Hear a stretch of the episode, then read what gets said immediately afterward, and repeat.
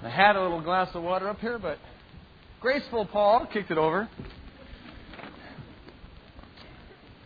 I will call him King of Kings. Praise God. That's what this morning is all about as we're celebrating Easter. If one more person says to me, You look so nice this morning,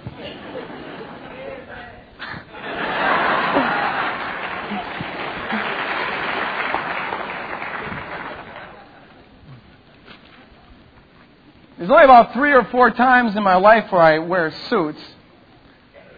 Going out on a fancy, fancy day with my wife. Going to funerals. And Easter. and I will not be coerced into doing anything else. So I was told if I didn't wear a suit, the Easter bunny wouldn't bring me any candy. So here you go. I, I like dressing up once in a while. I like this to be the kind of place where if you feel like dressing up, wearing a suit, dress up and wear a suit. Feel like Wearing a t-shirt? Wear a t-shirt underneath your suit. No, I'm kidding. so diversity is the name of the game here, and so I like to once in a while surprise people. Uh, for those of you who are visiting for the first time, I'm not known for wearing suits and ties very, very often. Uh, but this morning, Marlene Lee is just having a joyful time because every time I wear a tie, she says, How wonderful I look in a tie. What, I look like mincemeat the rest of the time? no, I'm kidding. I, before I even read the passage I, I want to uh, preach on this morning, I, I, want to give a little testimony here. Uh, we like to sort of publicize things that God does when God does a real great work. And this is a, uh, a written, written in testimony on a response sheet by Laura Bathji. Bathji? Um, and uh, it's just this. Uh, she was having irregular heartbeats. Something was wrong with her heart. The doctors didn't know what it was, and she was going in for some tests um, had had, I, I, gathered from this, some tests and was going in for some further tests. And we had a, uh, she, she came a, up afterwards uh, for prayer. And uh, she just writes, Praise God. I went to the doctor uh, that week to do the test, and there's nothing wrong with my heart. My heart is completely healed. And I think God should get the credit for that. So praise the Lord. Amen. Thank you, Lord. He is alive. He is alive.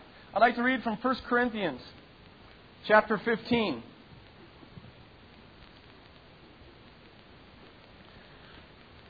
First Corinthians chapter 15, and we'll start with verse 42.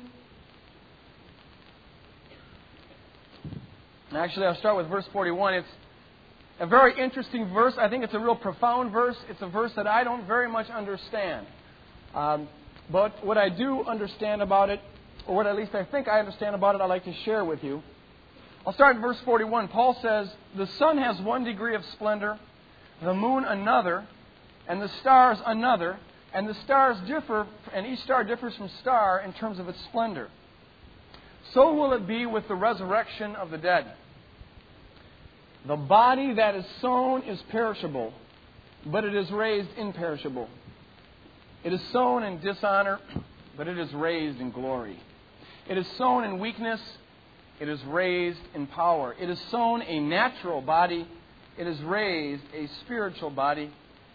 If there is a natural body, there's also a spiritual body. And so it is written the first man, Adam, became a living being. But the last Adam, the second Adam, a life giving spirit. That's Jesus Christ. The spiritual did not come first, but the natural. And after that, the spiritual. The first man, Adam, was of the dust of the earth, the second man from heaven. As was the earthly man, so are those who are of the earth. And as is the man from heaven, so also are those who are of heaven. I want you to get that. it's great. And just as we have borne the likeness of the earthly man, the man of dust, so we shall bear the likeness of the man from heaven. Let me just go down to verse 54. When the perishable has been clothed with the imperishable, and the mortal with immortality, then the saying that is written will come true Death has been swallowed up in victory. Where, O death, is your victory? Where, O death, is your sting? Let's pray. Lord, I pray that your word would come alive this morning as we gather together here to celebrate the most miraculous event in the history of the world you're rising from the dead. You're conquering death and thereby conquering all sin and all destruction. As we come together to celebrate that, Lord, we pray that your Spirit would be with us as your word goes forth. Because your word, Lord God, without the Spirit comes to nothing. If it's just preached with our mentality or with our study, if it's just preached in the flesh, Lord, it produces nothing of kingdom value. And so, Lord, we pray that your Spirit would be here, energizing your word, making it come to life even as we hear it. And Lord, I pray especially for any who might be here this morning who are not yet living in that resurrection power and don't know you. I pray, God, that this would be a seed that would be sowed in their heart to bring them into a loving relationship with you. In your name we pray. Amen. Amen. I think this passage, among many other things that it does, lays out for us two fundamental ways of looking at life, two fundamentally contrasting ways of living life. You can either live life in the light of the first Adam, from the perspective of, of, perspective of the first Adam, the, the man of dust, or you can live life from the perspective of the second Adam, Jesus Christ who came from heaven. You can live life and see life and experience life from the perspective of the first head of the human race who is fallen, or you can live life and experience life from the perspective of the second Adam, who's the new head of this new human race, the body of believers. I think it comes down to this. Either death is the end of our life, either we are just dust and just perishability, or death is the beginning of real human life. Either our temporal life, this physical world, is all there is to life, it is all the existence we shall ever have, or this temporal life, this physical life, is, as Paul says, simply a prelude to when life really begins. This natural life is a prelude to when spiritual life really will begin. Either this physical life is all there is, or this physical life, the temporary 50, 60, 70 years, 80, 90 maybe, that we live here on earth, is simply a prelude to an eternal life we have with God. But when we consider both of those options, let's consider option number one first. Living life and experiencing life in the first Adam. This is what, what the Bible calls living in the flesh. If this life is all there is, if this life is the totality of all existence, then I submit to you, life is the pits. Other words come to mind, but I'm not going to use them. It's a pit. It's empty, it's futile, it's purposeless, it's meaningless. I remember one time, I've shared this before from the pulpit, when I was a, um, a, student at the University of Minnesota majoring in philosophy, my head got royally, royally screwed up. And I went uh, uh, about six, seven months where I couldn't be, think I, I didn't think I could be a believer. I thought that uh, my heart wanted to believe, but my mind said there are too many obstacles, too many objections, too many problems with Christianity. I can't, with any kind of intellectual integrity, believe it. And so I chose to be an atheist. Now, choosing to be an atheist has some convenient aspects to it. I could go back to the life that uh, I had had prior to becoming a Christian two years before, and I tried to do that. I tried to live it up, party it up, get down, get crazy, get wild, and have a lot of fun because, hey, life is meaningless and purposeless, and so you might as well just have a good time before you die. What else is there? And I remember one time being at a party at the University of Minnesota, fraternity house party. Those of you who go to the University of Minnesota know what fraternity house parties can be like, and this was one of them. It was crazy. It was wild. People throwing themselves uh, after uh, on each other. A lot of booze, a lot of drugs, a lot of sex. It was crazy. I remember sitting there in this corner, looking at this party, going crazy, going wild, trying to have a good time, but I couldn't do it. Because inside I was saying to myself, this is all so empty, it is all so meaningless, it is all so futile, it's all so cheap, it's all so trivial, and what really makes it disgusting, what really repulsed me this one evening, was that the people throwing themselves at each other and trying to drown out their troubles and get high didn't, didn't, didn't even realize how empty and meaningless their life was. Somehow I thought that if, if you knew that your life was empty and meaningless and futile, then at least that gives your life a little bit of dignity, a little bit of self respect. But they're just living like animals live, not being conscious of the fact that their lives are empty and meaningless and futile. And it ticked me off that they're getting mad. Because if this life is all there is, if death ends at all, then life really is that meaningless. All that you see, All that you touch, all that you taste, all that you feel, everyone around you, everything around you is perishable. Think about it. Maybe take a little quick, quick look around. Everything you see shall someday not be here. All the great cities we build, all the skyscrapers, all the great monuments we have shall someday be nothing. And your life and every life alongside you shall someday come to absolutely nothing. It shall perish. That's the, the inheritance of the first Adam. That's the result of the fall. What that means for us is this it means that life, if this life is all there is, life is utterly, utterly meaningless. When you die, the world's no better for having had you here. When all of humanity ceases to exist, the universe will have been no better for us being here. When the, when the sun finally goes into a supernova and sucks up the earth and everything turns to blackness and the entire universe cools down, what difference will anything have made? None. Life is, like the atheist Bertrand Russell once said, life is a fungus that grows on cooling planets. What does that do for your self image? I'm a piece of fungus. It's all meaningless, it's all perishable. Life is ultimately irrational, it's ultimately absurd, things don't make sense, and ultimately it's futile. Ultimately it's unfulfilling. It's unfulfilling. Take an example that we've all seen this last week. Whatever you think about Robert Guevara, whether he's innocent or not, whether he's guilty, we have to go by what the jury said. They had a better perspective than we do, and we have to abide by that. But everyone has to be frustrated at the fact that justice has not been served. Whoever it was that did this, heinous, unthinkable, nightmares crime, has gone unpunished. But there's something fundamental within us, isn't there?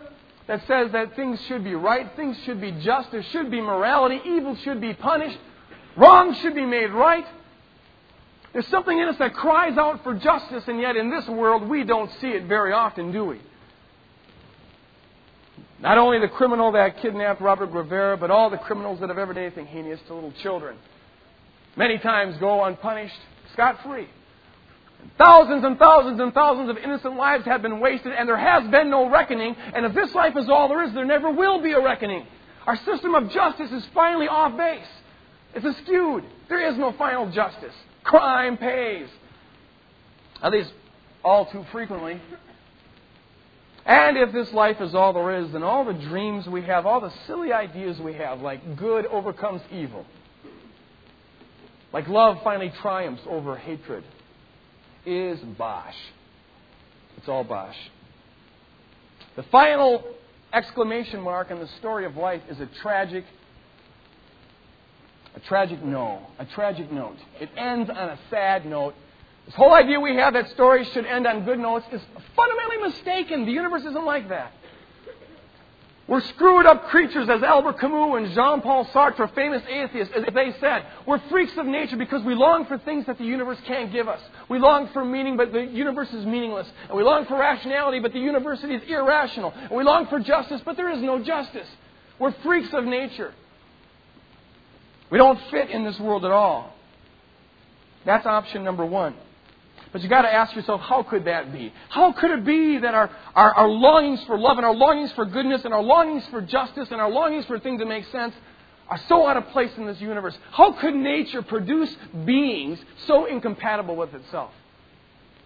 Surely there must be more. There must be more than just this physical world of decay. There must. And that's what option number two says. Option number two is the biblical option. It's the option that we read about in 1 Corinthians 15 as he contrasted the two options. Option number two, the second way of living life, is to say, yes, there was a first Adam, and yes, there is a fall, and yes, life sometimes feels meaningless, and yes, there is suffering, and yes, there is tragedy, and yes, there is corruption and decay and sadness. But option number two adds to that by saying this is not the whole story.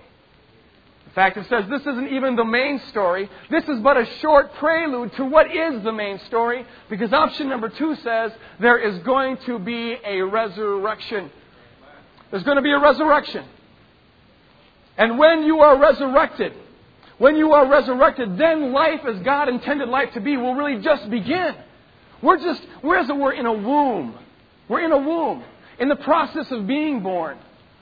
In fact, we're in an infected womb, and so there's a lot of pain, and it's really cramped. You know what it's like to be in a womb. We were all there one time. It's all cramped. You can't spread your arms. It's just that fetal position gets really tiring after a while, and all that amniotic fluid. Yeah, man. You, and so that's what life is like. It's cramped. It's it's infected. It just isn't. But the second option says there's coming a resurrection, and that resurrection, death, is not the end of life. It's the beginning of life. It's the time when we'll be born it's the time when we'll be born into what God really had intended for humanity all along. It's the time when the imperishable, when the perishable shall put on imperishability. And the incorruptible shall put on incorruptibility. And the mortal shall put on immortality. And the physical shall put on spirituality. And it's the time when right now we, we, we see justice and goodness and beauty in little glimpses. But what we long for is a fullness of experience of justice and goodness and love. And that's what it will be experienced. And right now we see little glimpses of the glory of God, little glimpses of the splendor of God in this first Adam existence. But when we're finally born into the world that God always has intended for us, we'll see Him as He is, face to face, in all of His glory and all of His splendor. For we shall be like Him. What we hunger for, we shall be fed with. And what we thirst for, we shall drink. And what we desire, we shall receive because there's going to be a resurrection. And you ask, how can you be so certain about that? How can you know that? And the answer is simply this. The women went to the tomb. The historical records say they went to the tomb and the tomb was empty. Praise God. And then Jesus appeared to those women, and then Jesus appeared to the 12 disciples, and then Jesus appeared to over 500 people. And the evidence was so solid that even the opponents of Christianity, even those who wanted to put it under the ground, couldn't do it. They had no motive to lie. These disciples who, who, who died for their faith, they had seen the resurrected Lord, and every believer who's ever believed in Him, every believer who's ever trusted in Him, every believer who's ever received it, has experienced that new life within them. He is risen this morning. He is no longer in the tomb, He's alive. And his promise is this. This wasn't just a unique thing that happened to him. The Bible says that he is the firstborn among many, many brethren. The Bible says that in that day, when we shall be raised from the dead, we shall see him, for we shall be like him. We too shall be raised from the dead. All who believe in Jesus, we too shall put on immortality. We, shall, we too shall put on incorruptibility, and we shall be like him, the firstborn among many brethren. We're in a womb now. It's a womb that has gotten some virus in it, but it shall not always be this way. We shall be born anew. There's two things I want to say about this seeing life from the perspective of the second Adam, seeing life from the perspective of the resurrection. Number one, it makes a world of difference. It makes a world of difference. These suit coats are just too hot. I'm sorry. I, I, I was, I, I was going to try to get all the way through the service, but I can't do it. I'm just going to sweat. Stay. Makes a world of difference. Whether you believe this life is all there is or whether you believe in a, in in a resurrection. Let, let, me tell you, uh, I'll give you a little analogy. Went down to Disney World a short while ago, a couple of years ago with, with the kids. There's two things you can know about Disney World. You can be certain of Disney World. Number one, you're going to go broke. You're going to spend a whole lot of money. And number two, you're going to have long lines. When you go down there with three little kids and you got to wait in line in the hot sun, it's not always that pleasant. What you got to do when you have those little kids, and sometimes you got to tell yourself this because you, you can get kind of ornery as you wait in those hour and a half lines. You keep on saying, "Think what it'll be like when we get on the ride." And try to get them to think about that. Oh, when we get on that Back to the Future ride, that is one good ride. When we get on that Back to the Future ride, Oh, and think how fun that will be. Think what it'll be like when we see King Kong space when he picks up that truck. Think what it'll be like when we when we see the Ghostbusters, and think what it'll be like when we ride on this ET thing that you go on in Universal Studios. And you get them thinking about that, and somehow that makes it tolerable. You can put up with the long lines because you know that when you get there, it'll be worth it. It's not always worth it, but you hope it will be worth it. But what would it be like if you went to Disney World and you just stood in lines? Hey, kids, let's spend $3,000 going to Disney World and wait in lines in 95 degree sun. That sounds like a lot of fun, doesn't it? Just waiting in lines. This is what it's about. Isn't this great? That would be intolerable. That sun would become so hot and, and your feet would get so sore and it would, because you're not waiting for anything. Pain is intensified when there's no reward afterwards. And so it is in life. It makes a world of difference whether you believe that this life is all there is or whether you believe that you're actually going somewhere. You're in line and the line is progressing towards something that will someday make it all worth it. Let's say you're here and you, you, your career stinks. You, you hate your career. Maybe you're unemployed. Or you got a boss who's a real jerk and he drives you crazy. Or you're spending your life pushing a pencil that feels meaningless and you had all these dreams of being somebody someday and now you're going through that midlife crisis that hurts so much. What really gives that career crisis or that midlife crisis a bite, what really makes it destructive is feeling like this is your one life. This is your one shot to do something significant, and here you are wasting away a third of your life every day doing something that you hate doing, putting up with a boss who doesn't know diddly squat. It really makes it hard and painful. And having a bad job and being unemployed is hard and painful, and, and I'm not minimizing that. But it makes a world of difference whether you believe in the resurrection or not. Because if you see life from the perspective of the second Adam, you know that this life is not all there is. This life isn't the whole story. This life isn't even the central story. You're just the fetus in preparation to be born. You're in the process of being made. And God can even use those frustrating, those frustrating circumstances to begin to weave you into the kind of creature He wants you to be so that you're prepared for heaven when you're born, finally beginning to live on the far side of the resurrection. It makes a world of difference, whether you believe in the resurrection or not. Or some of you here this morning maybe are suffering through a bad marriage. Your marriage is kind of tough. 18 couples just kicked each other. Oh, no, listen to him. He's going to talk about us.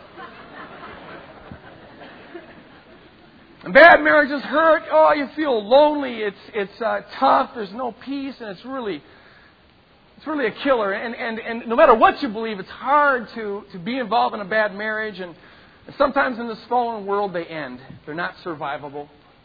But it makes a world of difference whether you believe in the resurrection or not. What really kills you and can destroy you when you're involved in a bad relationship is the feeling that this is your one shot at happiness. This is your one shot at life. This is your one shot at love, and it's going down the tubes. You're blowing it on this bozo who doesn't appreciate you or love you. And, and you're not getting any younger. You, you should have held out and waited for the guy that, that's in the office right now. That's a dangerous thought. Or you should have married that, that, that woman back there in high school, and now you're stuck in this thing. And that's what, what makes it such a killer. This is the one shot you've got. But see, if you believe, if you see that from the perspective of eternity, see it from the perspective of the resurrection, see it from the perspective of, of the fact that you're right now just in the womb waiting to be born, and it sheds a new light on it. Waiting in line in the hot sun is tolerable if you can see ahead enough to say with Paul, that the sufferings of this present age are not worthy to be compared to the glory which God has in store for those who love Him. There's going to be a resurrection. And that's going to make it all worthwhile.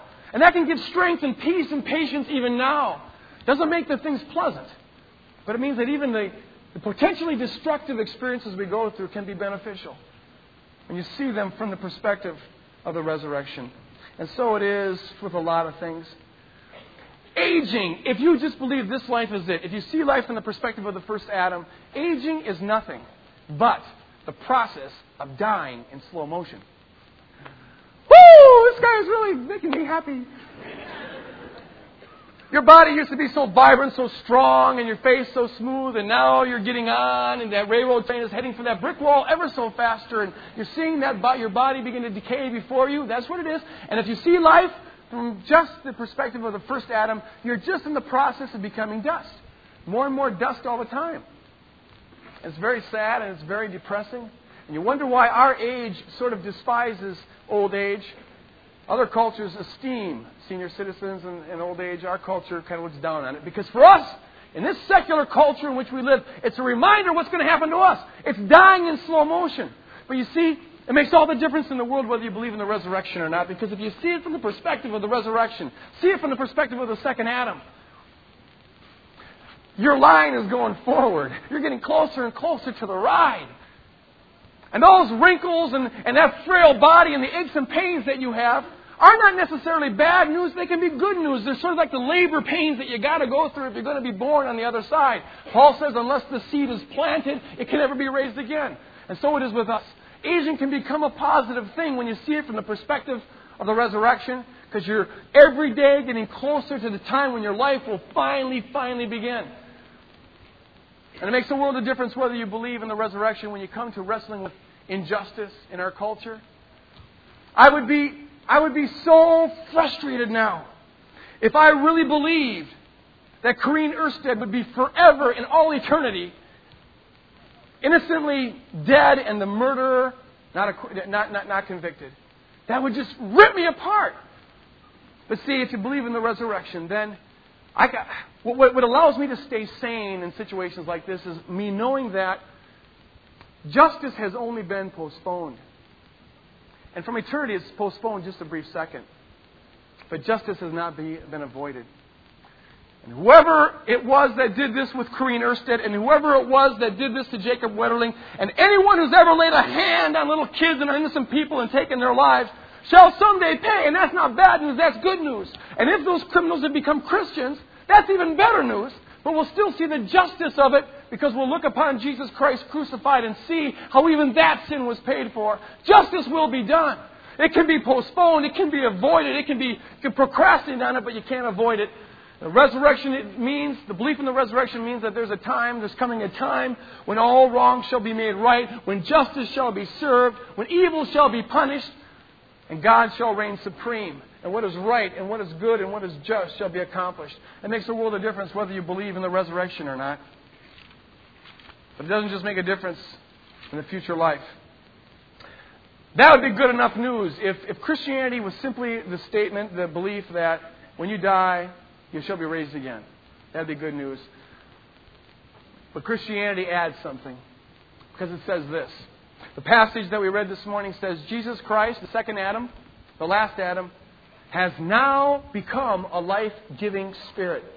Jesus Christ in the present is a life giving spirit. It's as though, it's as though when he, res- when, he, when he was resurrected and he ascended on high, it's as though he couldn't wait to give out the goodies. Follow me on this. Here he is with this resurrected life. He's, he's the one who's gone on. He's the firstborn among many brethren. And here he is leading the way. He's got this resurrected body. And he can't wait to share it. Not until we die. That's like too long. He wants to start giving, giving it forth now, infusing believers with it now. And so the Bible says he is now a life giving spirit. The Bible says that to all who receive him, to all believers, we are born of an incorruptible seed, First Peter says. We have an incorruptible seed. The seed of that incorruption which shall someday be fully manifested. And the seed of that incorruptibility which shall be someday fully manifested that is within us already, if you're a believer. If you are a believer, already you are receiving eternal life. Already you are receiving resurrected life.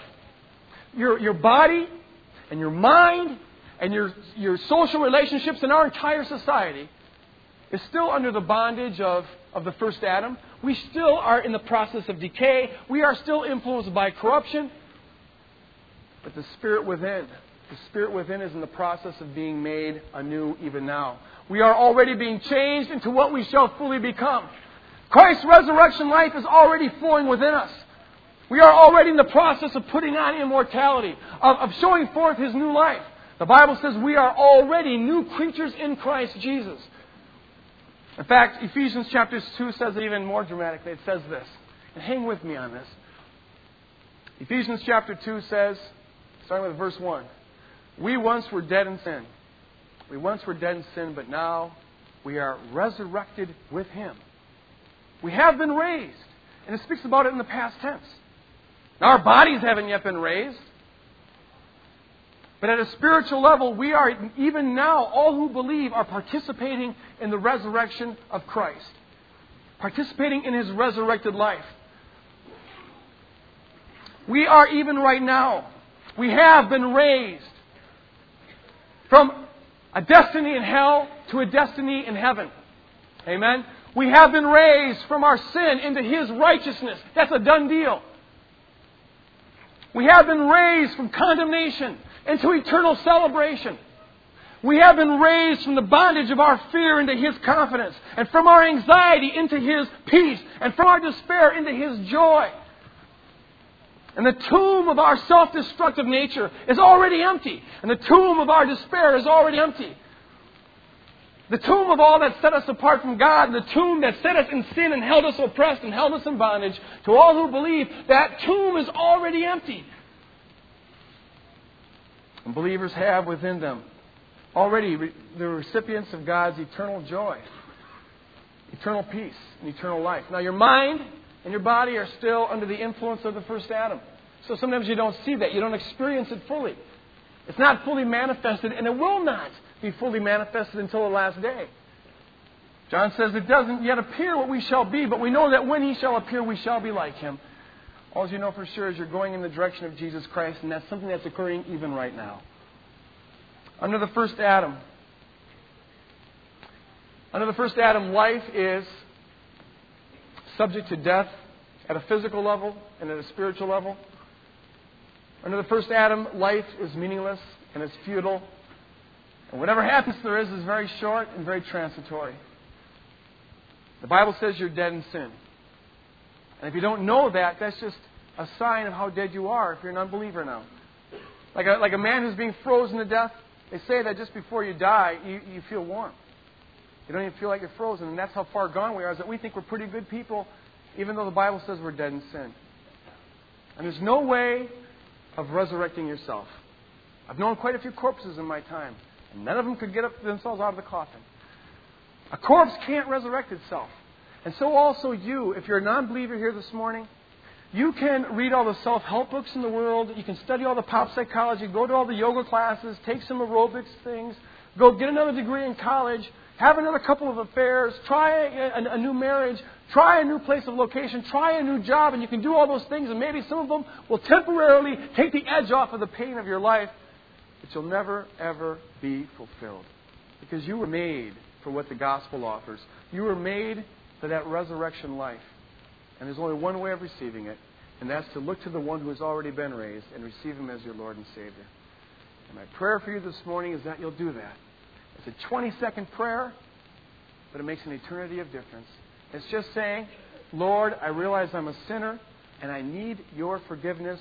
I accept the fact that you died for me. Come into my life.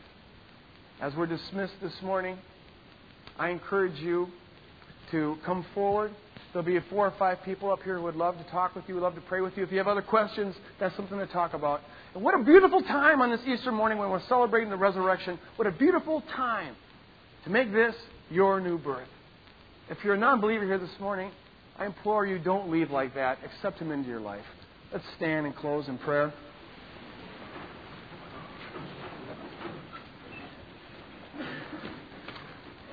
Lord, we thank you because you became a man, you took on our flesh, you took on our sin, you took on our punishment, you paid the price, and then you rose from the dead.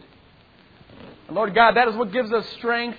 It is what gives us hope. It is what gives us joy. It alone is what makes our life meaningful. And we thank you for it, Lord. And we pray, Lord God, that every person here this morning could leave this place with the assurance that they shall be resurrected with you with the assurance based on God's word that they'll live eternally with you. And Lord God, with a glimpse of the kind of joy and love and life and peace that you have prepared for us. We thank you for it and we ask you for it in Jesus' name. Amen.